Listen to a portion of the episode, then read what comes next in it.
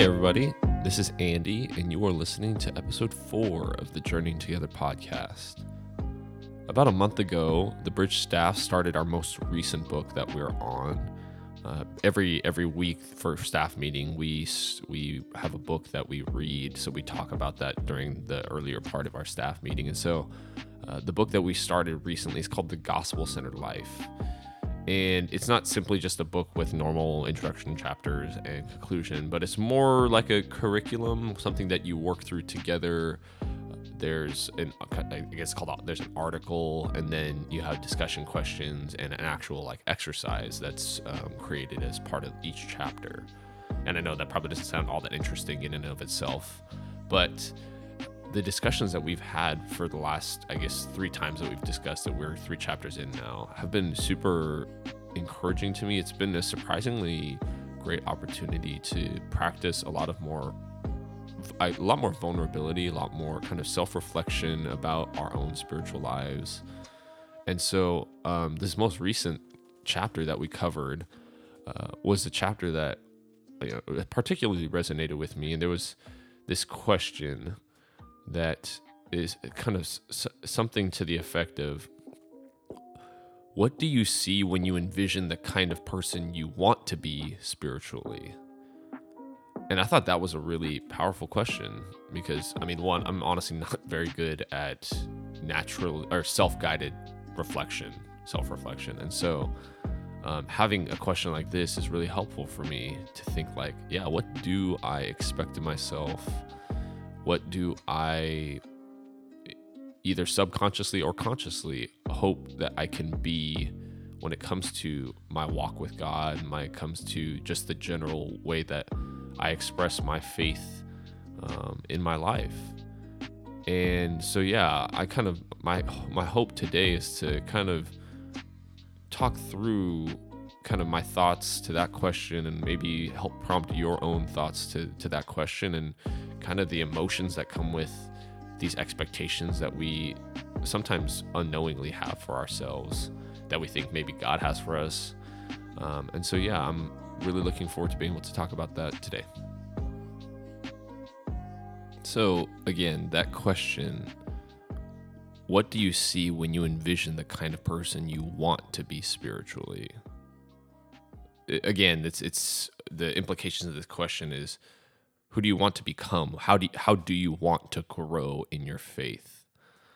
And you know, eh, the the exercise in this chapter actually has this whole long list of ways in which we might want to grow in our faith. But I mean, even without looking at that list, some of the things, you know, I could think of a good deal of things just with a few minutes of of reflection of like, yeah, how am I not nearly as spiritually mature and Jesus like?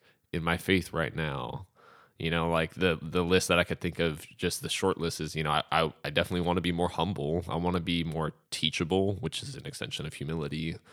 Um, i want to become more patient. Man you guys don't know how impatient i really am. It's pretty bad. You know i definitely want to be more disciplined and self-controlled. There's so many aspects of my life where i just kind of like operate without any sort of it's just so easy to just be on autopilot and act selfishly and impulsively um, I want to be more vulnerable. You know, it's so hard for me to practice the very, very critical, um, I, almost I would say sacrament of confession and repentance.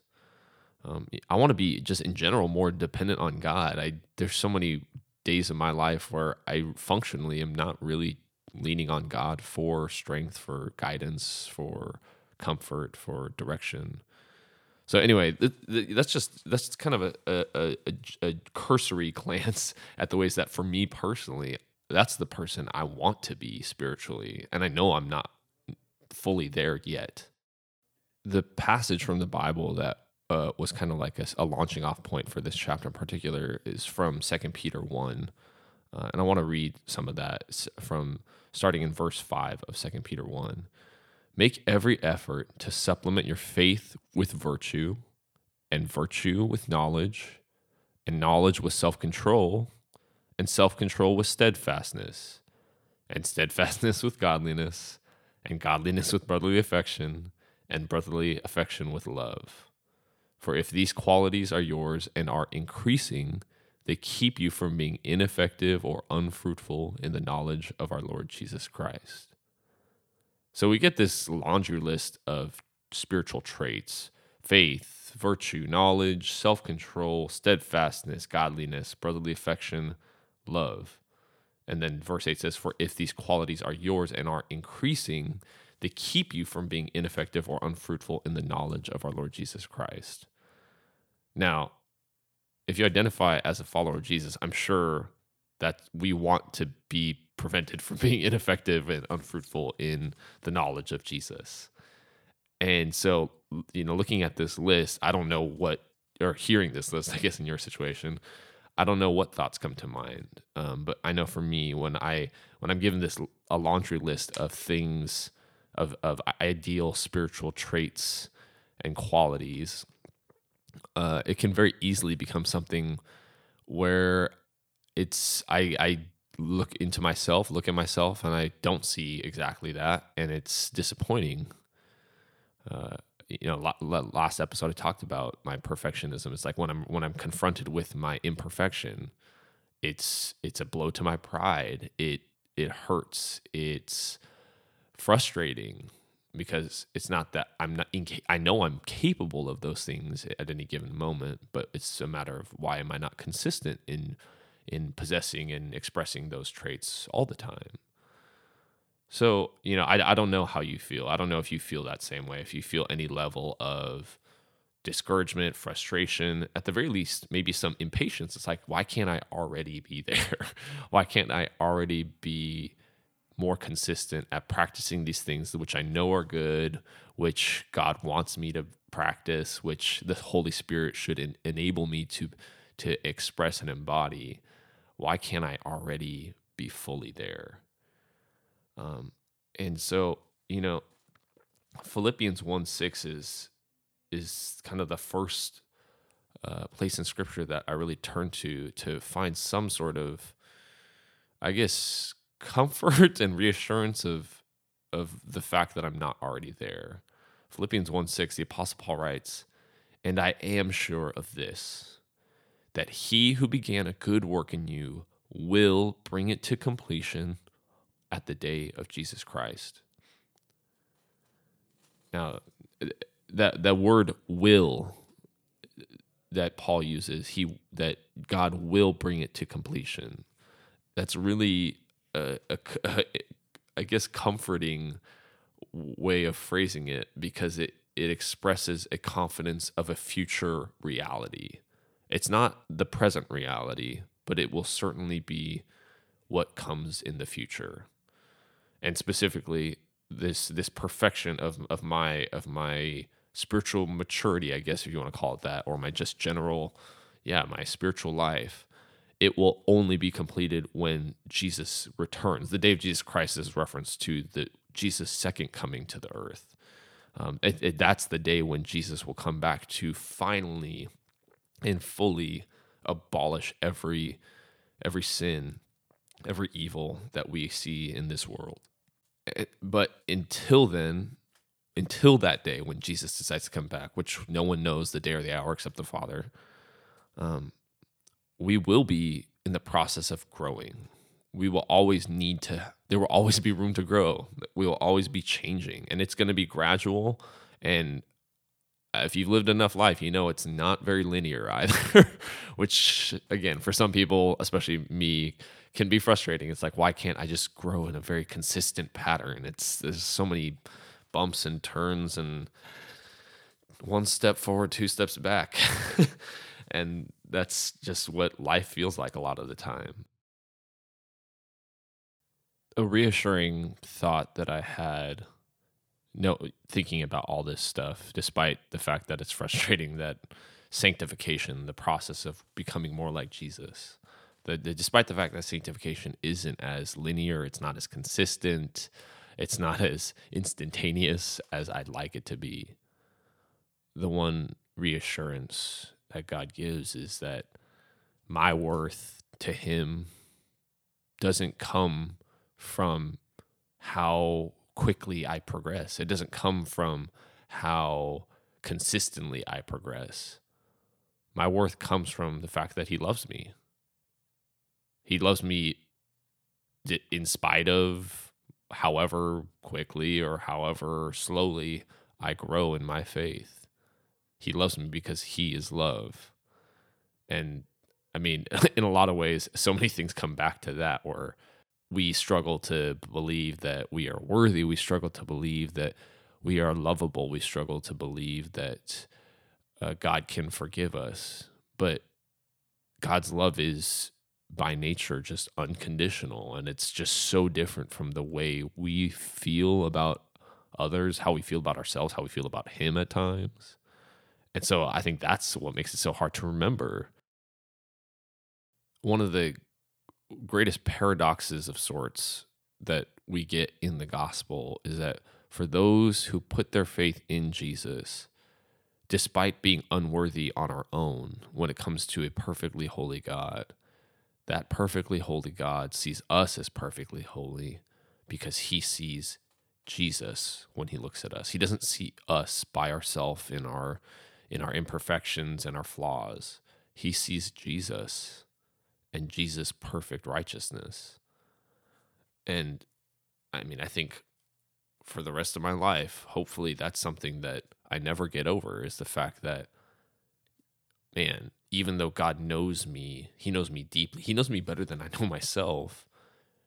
He he knows that I don't deserve his love, but he loves me one because he is love and two because he sees the perfect righteousness of Jesus.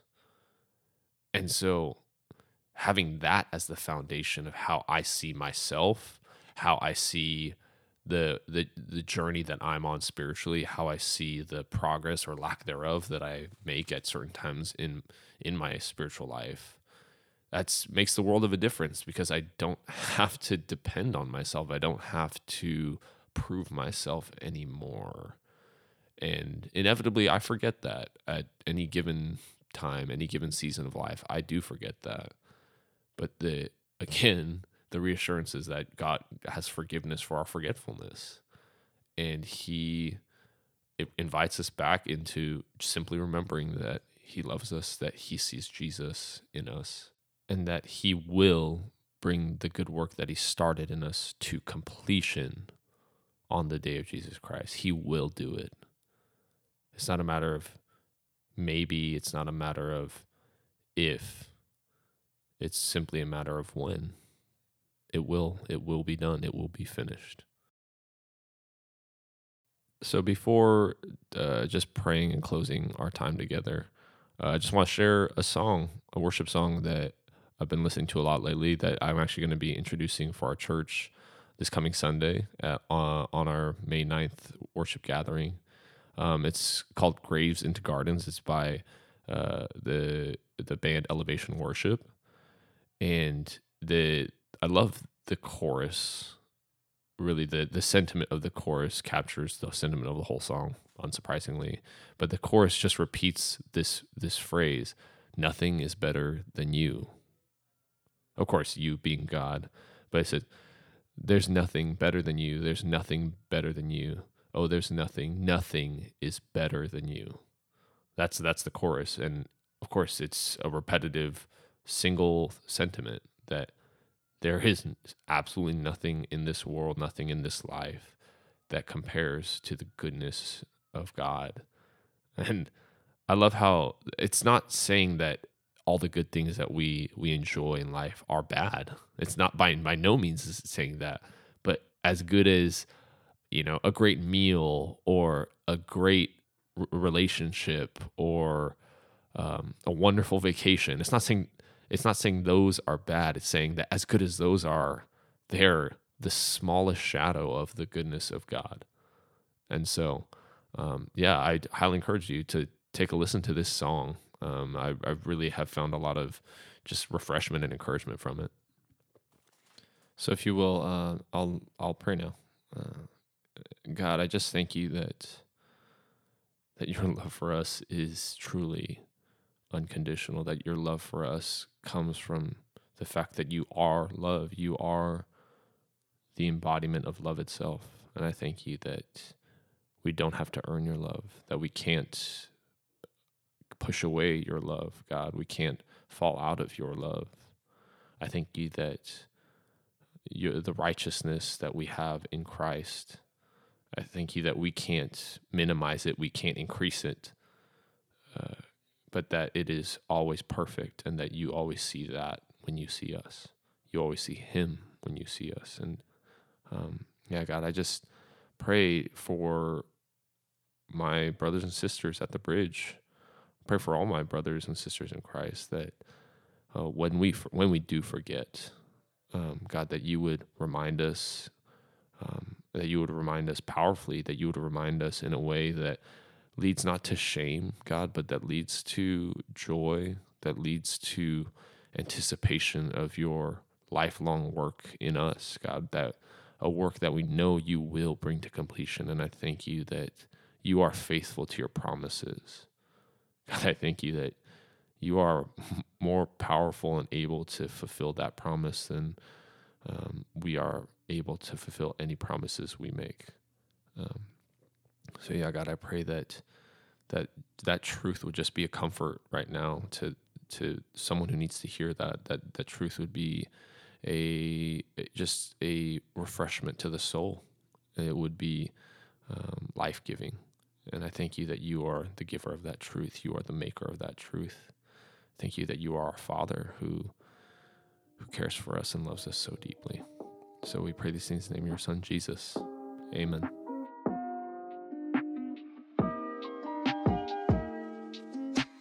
The Bridge HTX is a network of house churches located in Houston, Texas.